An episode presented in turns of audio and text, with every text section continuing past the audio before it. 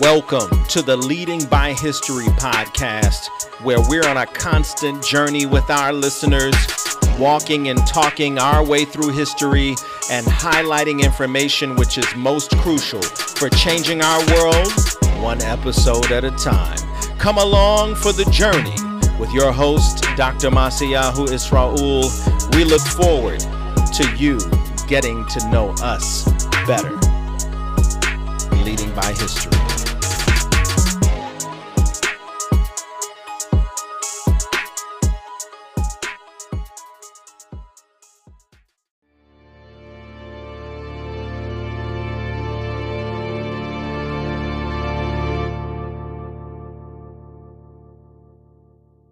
Welcome back to another episode of the Leading by History podcast. I'm your host, Ma'asehyahu Isra-Ul. It is indeed a privilege and a pleasure to be back again for season five. Season five. And we started off our season with a wonderful conversation with Dr. Henley and the Sarah Rector story. And now we are following up with a wonderful guest, Dr. Rachel McMillian. And I want to tell you a little bit about our guest. Dr. McMillian is a assistant professor of curriculum instruction at the University of Illinois Urbana-Champaign and she's a curriculum theorist and educational researcher and works and explores in two intersecting areas of Black education and critical prison studies.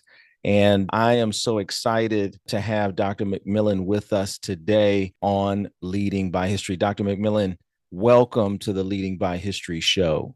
Thank you. Thank you so much for having me.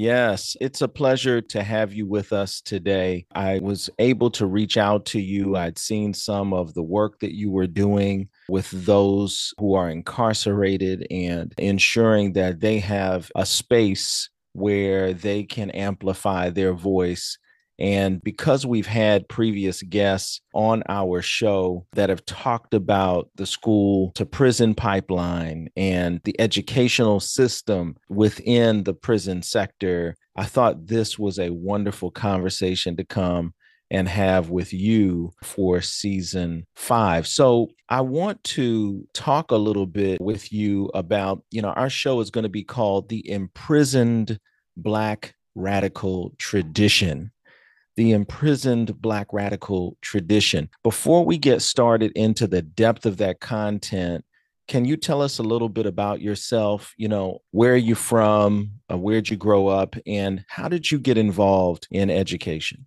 Yeah, so um, I'm from Cincinnati, Ohio, born and raised.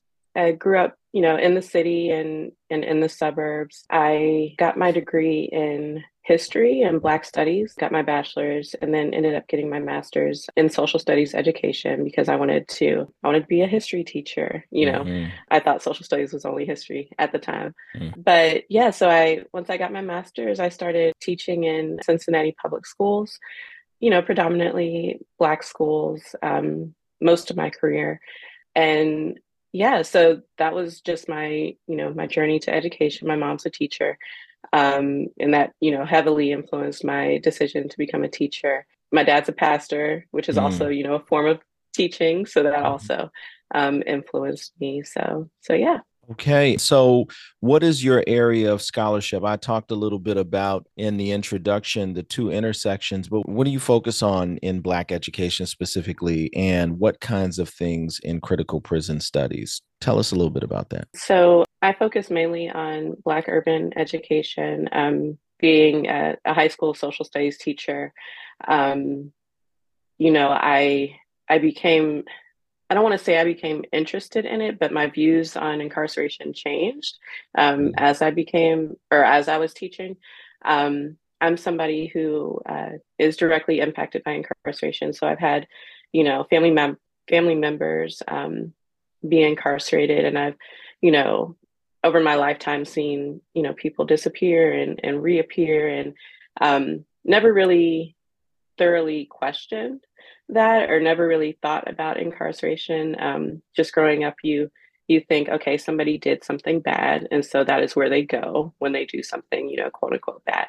So uh, I really started thinking about it differently, like I said, when I was teaching high school and I was seeing, you know, some of my students disappear and, and reappear. And, you know, I had to be the one in in contact with probation officers. And, you know, I, I was doing all of this stuff within this, you know, school prison nexus. And it, it just kind of hit me like, oh, I've always had this relationship, you know, to incarceration, but never really thought about it. And so, you know, as I was teaching, my my students kind of led the way and they they started becoming interested in you know this issue of wrongful incarceration and they worked with the ohio innocence project um, they worked with the ohio justice and policy center which are you know groups or organizations that focus on um, freeing people who you know claim wrongful incarceration or wrongful imprisonment and so as my students um, began doing these projects um, i started you know inviting um, formerly incarcerated people into my classroom um, to work alongside my students and and to teach my students to become to become their teachers. Then during the pandemic, I actually started a book club with someone who is currently incarcerated on death row and that was my my first i guess work with somebody currently incarcerated and he became a teacher of my students as well and so it's no like clear like linear path that I took, you know, to this work, but that is how I became, you know, involved, you know, working with people who had experienced incarceration.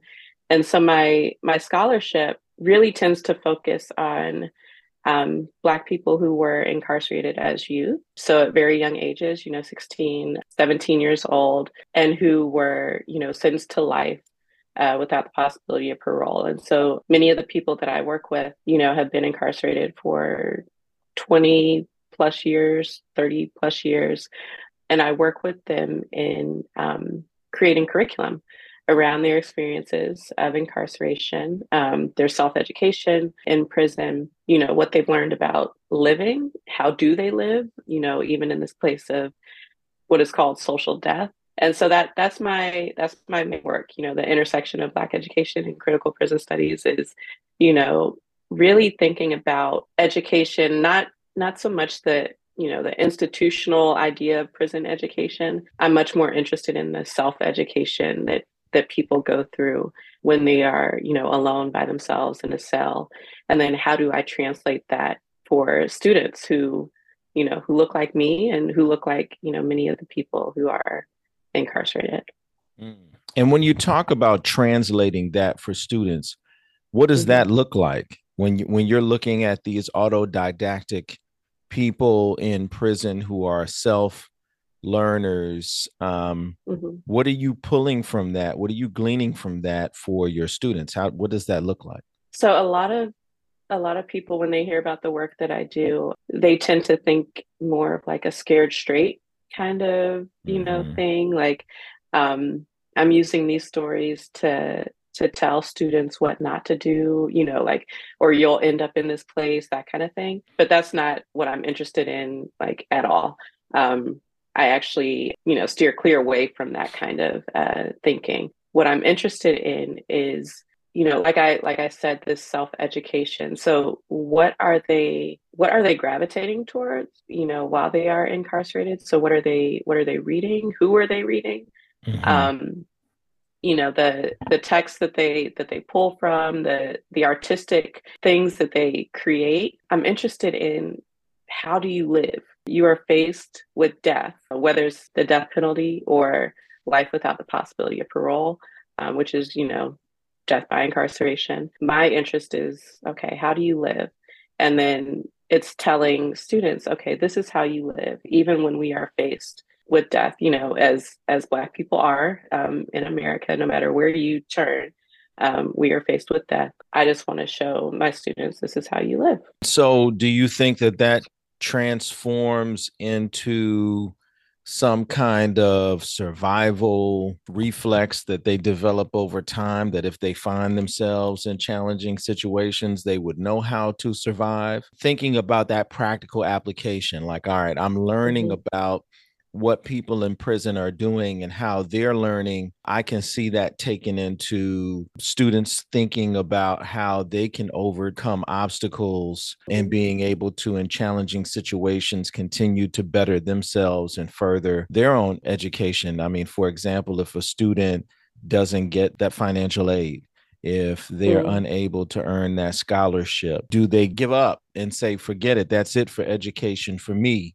Because mm. now I don't have the financial means to learn? Or do they extract from what you have been working with them with learning about in the in the prison industrial complex how folks have had everything taken away from them, but they still found ways to grow themselves. Mm. Am I somewhere in the in the realm of possibility? Yeah, I, I think it's yeah, I think it's more the latter. And and my students, you know, if they were if they were sitting right here, they would they would tell you that what they have learned is is very much that, you know, mm-hmm. that when people have everything taken away from them, as our ancestors had, you know, during enslavement, what do we do to create spaces and places for ourselves to educate ourselves, to love ourselves, to live, to be in community with each other?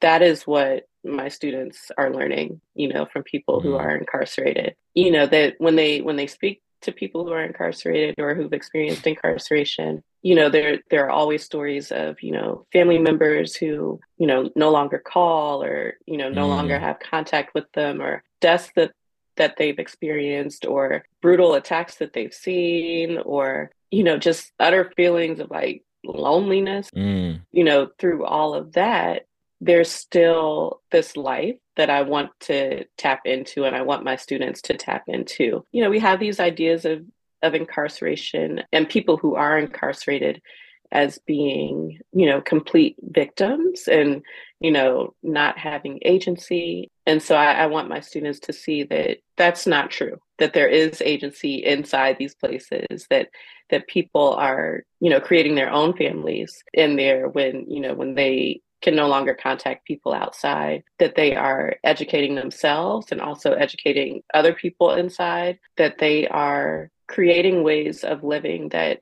allow them to thrive and not just survive. Mm. And so that's, what I want my students to know. Mm.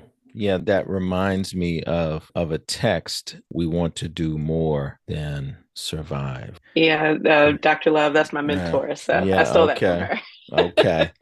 Yes. So this makes me think about as we get into this a little bit. I think about when we talk about these autodidacts, when we talk about these folks who are self learners, self educated, I can't help but talk about one of the, the greatest prison stories of self education that I was exposed to as a young man, which was that of El Haj Malik Shabazz, Malcolm X, right? Malcolm X was to me the quintessential representation of the self learner. You know, once he received a knowledge of self, as it has been called, he started with the dictionary and understanding every word in the dictionary, as we saw in the movie Aardvark, and moving all the way forward, right? Because you can't do battle in the language of an oppressor if you don't mm-hmm. understand the language of the oppressor. Tell me about in your interactions with folks that are on the inside, are many of them influenced by El Haj Malik El Shabazz, Malcolm X? Yeah. Are they influenced by his story? Do they bring to the surface his experiences? You know, what's mm-hmm. his role in in what you've seen in your interaction? Every single one of them talks about Malcolm X. Like that's mm-hmm that's the starting point i think for for a lot of them. And it's something that you know when i when i ask them you know about important texts that they would want to share with with young people that's the first book that they mention which is to me uh, reading that book when i was in high school was very foundational to you know how i how I operated, how I understood history, and how I thought of myself, you know, as an educator. It's not a book that, you know, you'll see many high school students reading now. But that is the thing, like when you are when you're working with people incarcerated and you're talking about self-education, a lot of the texts that they that they point to, a lot of the history texts, a lot of the texts that have great meaning in their life you won't see in schools. For me, it's a matter of okay, how do we how do we take those you know those teachings from Malcolm X or from George Jackson or from Angela Davis and put them you know in the hands of high schoolers um, mm-hmm. and so that's my whole thing you know creating this curriculum pointing to those I don't want to say forefathers, but leading figures, I guess, like Malcolm X, pointing to those people as guides for young learners. Mm. You mentioned George L. Jackson, right? Mm-hmm. Blood in my eye. Mm-hmm. It's something because I, growing up being a consumer of hip hop music, these are names that would come up during my era of mm-hmm. hip hop. These mm-hmm. are the names that came up in the music. El Haj Malik Shabazz, Malcolm mm-hmm. X, George Jackson. I think I remember a song by Ras Kass where he, he talked about blood in my eye and and then hearing about Kwame Ture yeah. and just all of the great revolutionary thinkers, Fred Hampton, right? Mm-hmm. So again, tell me what are those who are incarcerated that you work with? What are they saying about George Jackson? Is this another name that comes up? Are they drawing inspiration from George Jackson? And what are they saying about him? Um, yeah, it's once again, uh, just like with Malcolm X, it, they're always pointing to, to George Jackson as somebody who, you know, greatly influenced their thought, um, their ideas about incarceration, their ideas about, like I mentioned earlier, like thriving even while incarcerated. But it's also one of one of the texts that is banned in a, in a lot of prisons. Mm-hmm. Um, and uh, I primarily work with men who are incarcerated. I work with uh, both men and women, but mainly men who are incarcerated. And this is a text that not smuggled in, but mm. you know, mm. it's yeah. I guess it, it would be kind of smuggled. Right. smuggled I mean, yeah, yeah, yeah. No, keep it keep it real. So, yeah, yeah. So, what have you heard with regard to, you know, Blood in My Eye and the writings of Jackson? Uh, what do you think has made that taboo within the prison system. I know he talks about things like guerrilla warfare against the United States. He's got a heavy mm-hmm. Maoist, Fanonist, Leninist, Marxist kind of perspective to a lot mm-hmm. of his work. But hey, those things are in a lot of the readings, right, of folk. Mm-hmm. They're all mm-hmm. influenced by these. Has there been any indication for you of why this text is is something that is not easily accessible? Yeah, um, I mean, he's a black radical, you know, mm-hmm. through and through. And what I have seen um, working with, you know, people who are incarcerated, um, you know, most of the people that I that I work with would, you know, consider themselves black radicals. Mm-hmm. Um, and so, what George Jackson is is teaching us in, you know, Soledad Brother or blood in my eye um, is is this way of viewing the world as as a black radical. Um, every word that that he says um, you know is to me it you know it caused me to look at the state you know differently. Um, and so it's really this this educational text and the reason that it is his work is banned you know in a lot of these places is because they don't want us to be educated. Mm-hmm. um, that's you know that's simple. They don't want us to to know these things. They don't want us to know about george jackson and you know what was done to him and how he resisted. They don't want us to know that. And you know that comes back to um, what i was saying about the institutionalization of prison education programs. If you if you look at the history of you know colleges and prison while there is some good from it. A lot of these programs were started because black men were educating themselves mm-hmm. um, and so the the state now you know has to intervene and um, capitalism and and all of that is it's all tied up in these uh, college and prison programs and prison education um, programs and so I, I think that you know at the root of it all the reason why they don't want you know this text in there is because like I said, he's a black radical. and right. we can't think that way.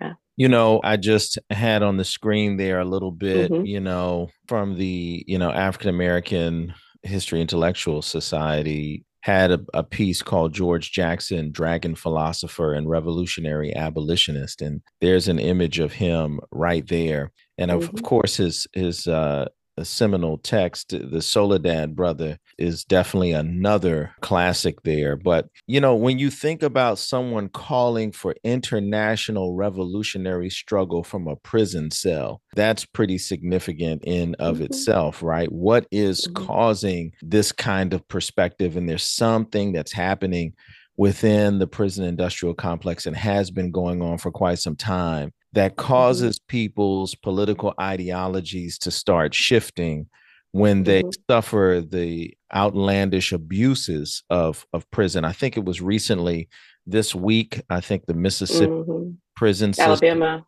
Uh, Alabama. Okay, thank mm-hmm. you. Um, yeah. was was brought brought to bear for its inhumane treatment of of its folks and I you know and that's one thing that we definitely want the young folks to understand is that that's mm-hmm. not a place that you want to be you know you you don't want to be locked up in a cell uh, they try mm-hmm. to sell it to you in some of the music that this is you you get your stripes and you're going to be well respected when you get out it's really if you get out because mm-hmm. you know a, another piece really important for us to understand is i mean rikers island mm-hmm. you know rikers island is like a living hell and yeah. it was worse even in the 1980s and the 90s. And a lot of those dudes are getting out now after having served mm. 30 years in the prison system. They've they've served their you know some of them they're 25 to life you know mm-hmm, and uh, mm-hmm. some of them are coming home now and and i've watched over the last few years as many of them the leaders of the latin kings the bloods other prison organizations how they've come home gotten caught up in social media and all of the hype that's involved and and mm-hmm. many of them are back in prison again or have been killed in the streets mm-hmm. and you think about folks who have been institutionalized to such a degree that when they come out into the free world, their mind is still inside. So many mm-hmm. of the brothers that I have known have talked about how they continue to sleep on the floor because it was more comparable to the hard cots and the stone slabs that they were sleeping mm-hmm. on inside. They still will cook a spread up as opposed to, you know, engaging in some really fine dining that may be better for your health. Yeah. The workout program and running their programming. A lot of them have really struggled with getting out and now attempting to engage in this world and that's one of the things that i think also that i want to tap into in a moment is mm-hmm. really talking about how the prison industrial complex has really set folks up for failure. As a listener to the Leading by History podcast, we want to thank you for being a part of this learning community. Without you, there is no us. Consider supporting Leading by History today by three simple steps. One, sharing our podcast. Two, visiting our website at leadingbyhistory.com. And three, making a donation at Patreon backslash leading by history. Whichever you choose, know that your support goes a long way in helping us to provide the high quality programming you've come to expect from us.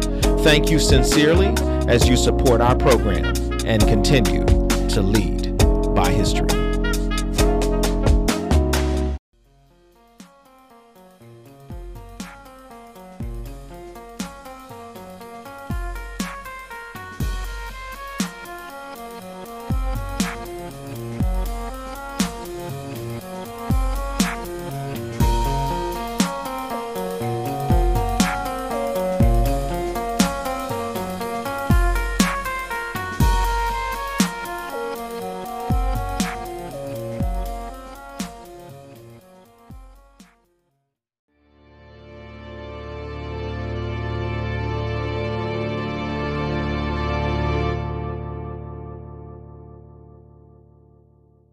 So, what are your thoughts about the prison industrial complex and how it prepares the incarcerated to live full lives when and if they're able to return home to society? What are you hearing from the mm. inside? What are the cries, even of those who may not be coming home? Is anyone attempting to help them reform other than themselves? Yeah, I think that's that's a question that could be answered in many ways. Um, you know, I've I've worked I've worked closely with you know people inside, and um, but most of my I would say maybe the past seven years has been with uh, formerly incarcerated people, you know, coming out. Um, and, you know, I've, I've worked closely with them and I, I've become, you know, wonderful friends with them um, to the point where they, you know, they keep it, keeping it 100 with me and um, tell me, you know, everything that they are experiencing, you know, coming out. Um, and I have a, a close friend who who told me, said, you know, some of the the worst prisons are, are those without bars. Mm. And many of them, you know, come out not having access to education or not having access to not even being able to self-educate, you know, in, in many of these situations. And so they come out, you know, needing those services, needing um, psychological support. A lot of them mm have PTSD um, from what they've experienced. They come out, many of them needing, you know, financial support, mm. many of them needing counseling services or little things like how to get a driver's license or how to get social security and you know that kind of I say little, but this is really not little. And so they come out, they come out needing a lot. And the biggest difference that I have have seen is is that education part. So were they able to have access to courses while they were incarcerated? Were they able to have access to programs while they weren't incarcerated?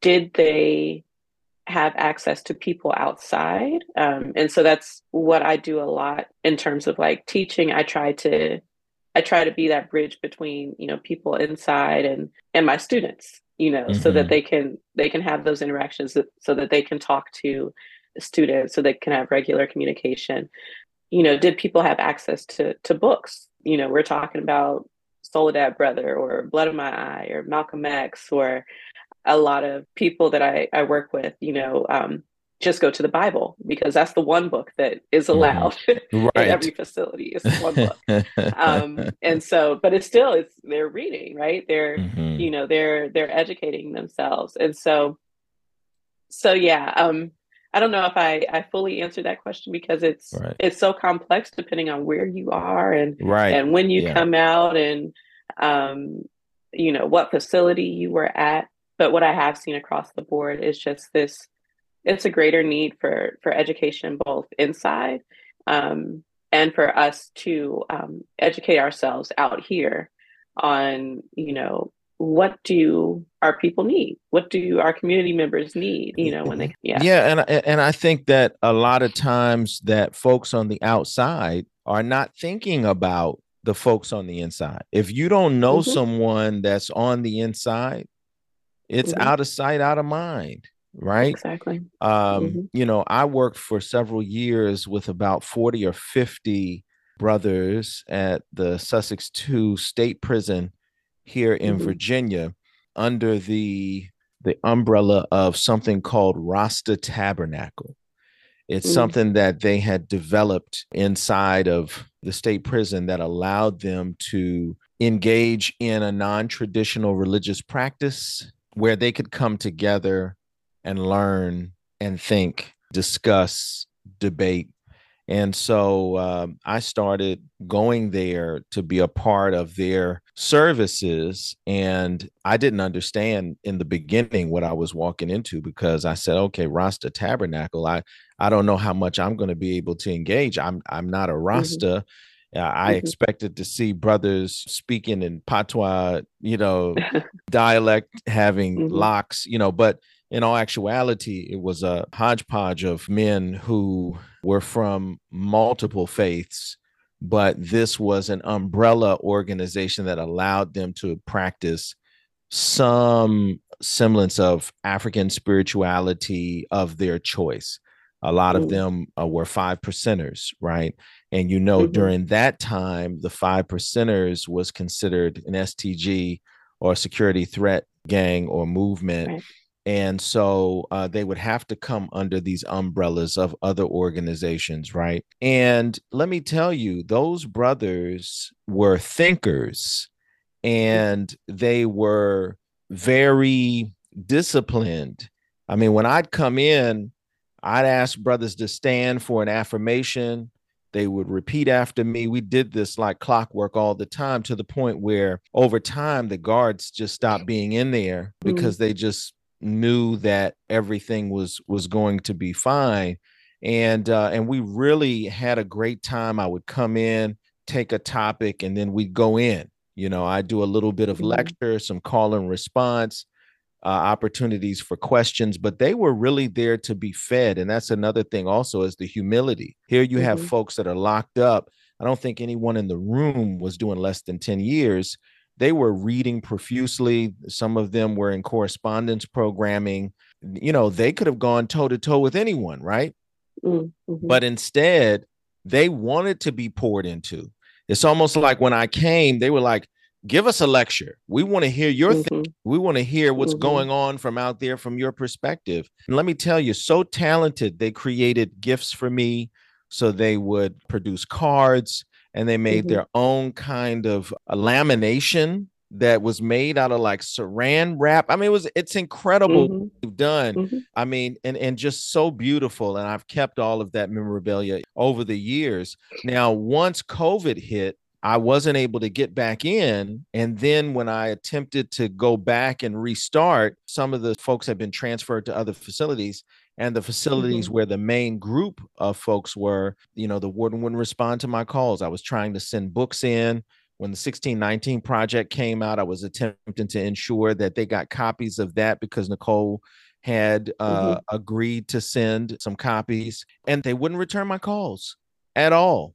They would not mm-hmm. receive the texts that were sent. And, and that's where I really realized like some of these facilities are really not about helping folks to grow and improve. They don't want folks from the outside coming in and saying, you know, let me pour into you. Let me help mm-hmm. to educate you. Let me help to strengthen you and encourage you. You know, and I looked at that. I mm-hmm. said, wow, you know, some of the books were not received because they had staples. Well, I understand. Mm-hmm. But, you know, hey, we sent them back without staples. They're still not accepted because they don't fit the size of a letter. You know, they have to. Mm-hmm. So, so many barriers to just getting brothers to be able to read and to grow it mm-hmm. really is a terrible situation in most places, you know? Well, if you are educated, um, if you are someone who is educating or helping to educate people inside, or um, if you're someone trying to to build community with with people inside, that's frowned upon because COs wouldn't have a job, a warden wouldn't have a job. you know, if, if people are are educated and and are able to to leave those facilities and you know they're able to help out in their community and support their community and all of this you know other stuff then yeah people would be without a job you know mm. there wouldn't be this quote unquote recidivism i could mm. i could go on and on about it. no but it's a shame but, that it's even yeah. that that's the reality right yeah because yeah. you're correct but it's just a shame that you know and then you wonder why the views turn towards socialist, Marxist, mm-hmm. communist views when they see themselves as being pawns in the hands of a capitalist system that, as mm-hmm. Malcolm X said, was vulturistic and fed oh, upon mm-hmm. its actors. You know, just how they got rid of the boxing programming and many of the prisons mm-hmm. got rid of the mm-hmm. weightlifting uh, because right. why do you want educated, smart, big, strong, you know, folks in the prison system, right? They become hard mm-hmm. to handle. But mm-hmm. if you had the appropriate kinds of psychological training, so you you could learn when you were being played, right? If they're because mm. the, hey, they're, they're, gamers in there. You know what I mean? Oh, yeah. there are Yeah. folks in there running games. I mean, I went Mhm. into uh, the prison one time and a brother tried to slip me a note and say, Hey, can you take this to somebody on the outside? I said, Brother, we not, no, we not doing that. You know, but he tried with a smile, like, Hey, hey, brother, Uh-huh. can you go ahead and I said, No, we we we we we bring nothing out that we didn't come in Mhm. with. You understand what I'm saying? You know, I, I don't want you loving my company that much that I'm in here with you. uh, you know, but that's the thing is that yeah, there are some slicksters that are in the system. There are folks who definitely belong there, right? That does exist. There are folks who have put themselves in a situation where they need a timeout, but there are also some really great people who got caught up in some circumstances and situations that if they had a cousin who was a lawyer, or they had access to finance, or they had someone who could have given them better guidance, they would have never been in that situation. I think about Brother Browder from Mm, from New mhm. York, who goes to Rikers Island for the theft of a book bag that he says he didn't do. And he Mhm. sits for months awaiting Mhm. sentencing, awaiting trial. And and and you you know he couldn't have been guilty because he could have easily gotten out within a few months if he had just copped and said, Yes, I Right. did. But he believed that the system would do him justice, that if he he stood close to his principles, that he would be okay. And what ended up happening? The brother went Mm. through pain and trauma so much so that he could not continue to take life on the outside. There needs to be some reform, period. Mhm. And I have had family members doing stints of time. I know brothers that are locked up that will never see the light of day without a miracle. Mhm. And some of these people are the most thoughtful, you Oh, know? yeah, I've driven, you know, 5 hours and had a visit, you know, canceled, you know, as soon as I get there. You know, I I've been sitting in the visiting room and I've seen I've seen wives and I've seen kids, you know, turned away. Mm. Um, so it's all, you know, it's all very arbitrary how they decide to punish, you know, even Mhm. those of us who are, you know, on the outside. So, yeah. That's Mhm. heavy what you just said. Yeah. That we who are on the outside end up being Mm-hmm. punished because we care about and love those Mhm. who are on the inside. How dare you love Mhm. them? Exactly. How dare you show Mm-hmm. concern? You know, as we're coming down, I want to talk about, you know, the Atlantic published this article on the bru- brutal reality of life in America's most notorious jail.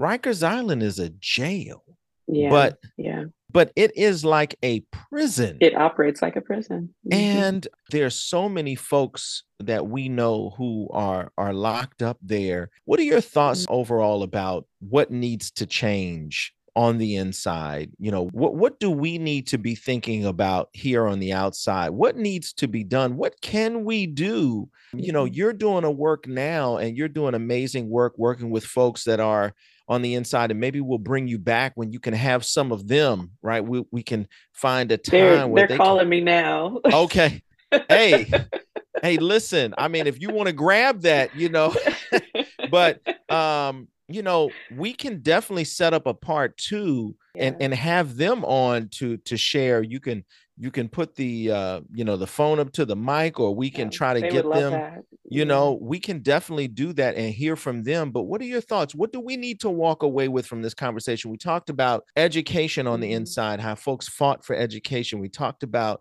the terrible conditions that are on the inside and some of the Mhm. experiences we've had with folks what are your thoughts when we have jails that are like prisons and this person says i've been locked up in maximum security prisons for two decades and my Mm. time on Rikers Island was worse. Mhm. What needs to be Yeah. done? I think, you know, at a at a micro level, the people that I that I work with just want to be loved. Mm, Um, and they want to they want to experience that love. They want to be in in community with with people on the outside. Um, and at a at a very, very minute level, um, that's that's what they tell me they need the most. mm, um, and every every conversation that we have um, revolves around that and how I you know, in some way am am filling that void for them um, by, you know, by taking their calls, by by having you know conversations with them about about life and about family and you know about things that have changed you know since they were you know first incarcerated. Um, and so I, I think you know walking away from this conversation i think that i would want um, educators uh, primarily to to also um, be in in communion and, and break bread with people inside because there are some wonderful amazing people who are doing um, extraordinary things with the little that yes. they have um, inside and um, i think that we need to um, you know shift our focus and and look at them as as human beings first um, you talk about rikers island a lot of those people are young young yes. people, you know, who are who could have been in my classroom. And so I think about that often like, you know, as as a teacher, I even uh, you know, to this day I communicate with some of my students who are incarcerated, you mm-hmm. know, right now. And so it's just yeah, walking away from this like let's be in community. I think that's the the one thing that they need the most. And I think that they would tell you the same. They just mm. want they want relationships they want to they want to chop it up and you know talk about whatever um, i i work with one individual who um, he's been incarcerated for 34 years um, and he asked me this question um, what does it feel like to look up at the stars? Um, because he has not been able to see the stars in 34 years. And so I, I think about that question often. I, I try to place myself in his shoes.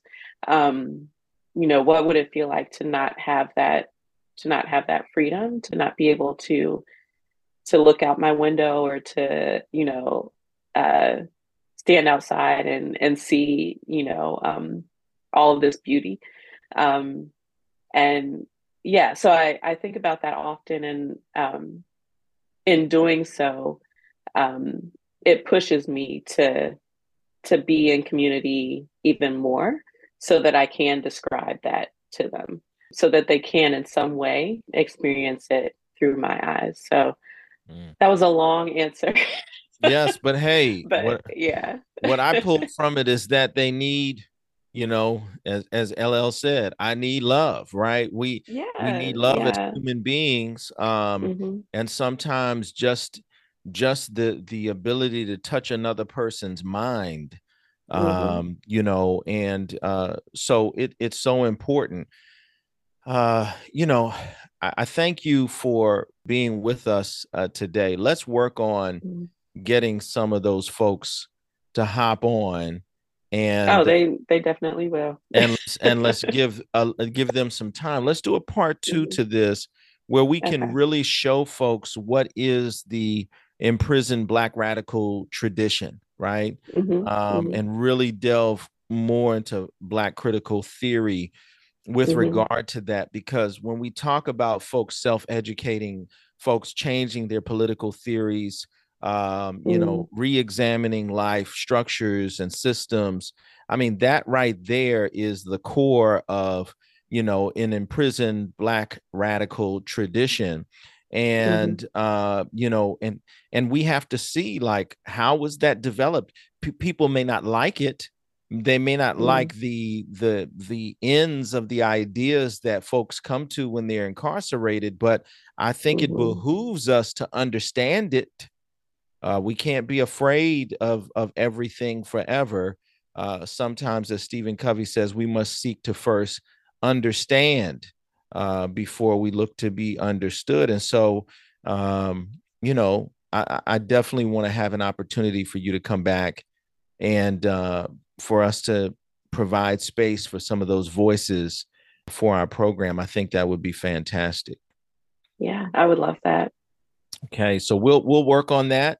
Let's stay in touch. I'm going to let you first though have your winter break and get yourself, you know, some rest and be able to because we're both ending out semesters now oh yeah uh, from some really challenging work and Mhm. uh you know and and it's not going to get any easier once we come back so we need to Mhm. ensure that we take some time for ourselves i know i've got about two weeks that i'm taking to Yeah. just you know me too woo, you know what i mean and Yes. so uh so it's so important hey look dr mcmillian i really appreciate you and honor the connection that we've been able to have with Mhm. regard to your work and to the work that we are doing here at leading by history thank you for you know helping us to make season five engaging and successful for our audience Mhm. to to think about these things and from those of us at leading by history we say peace thank you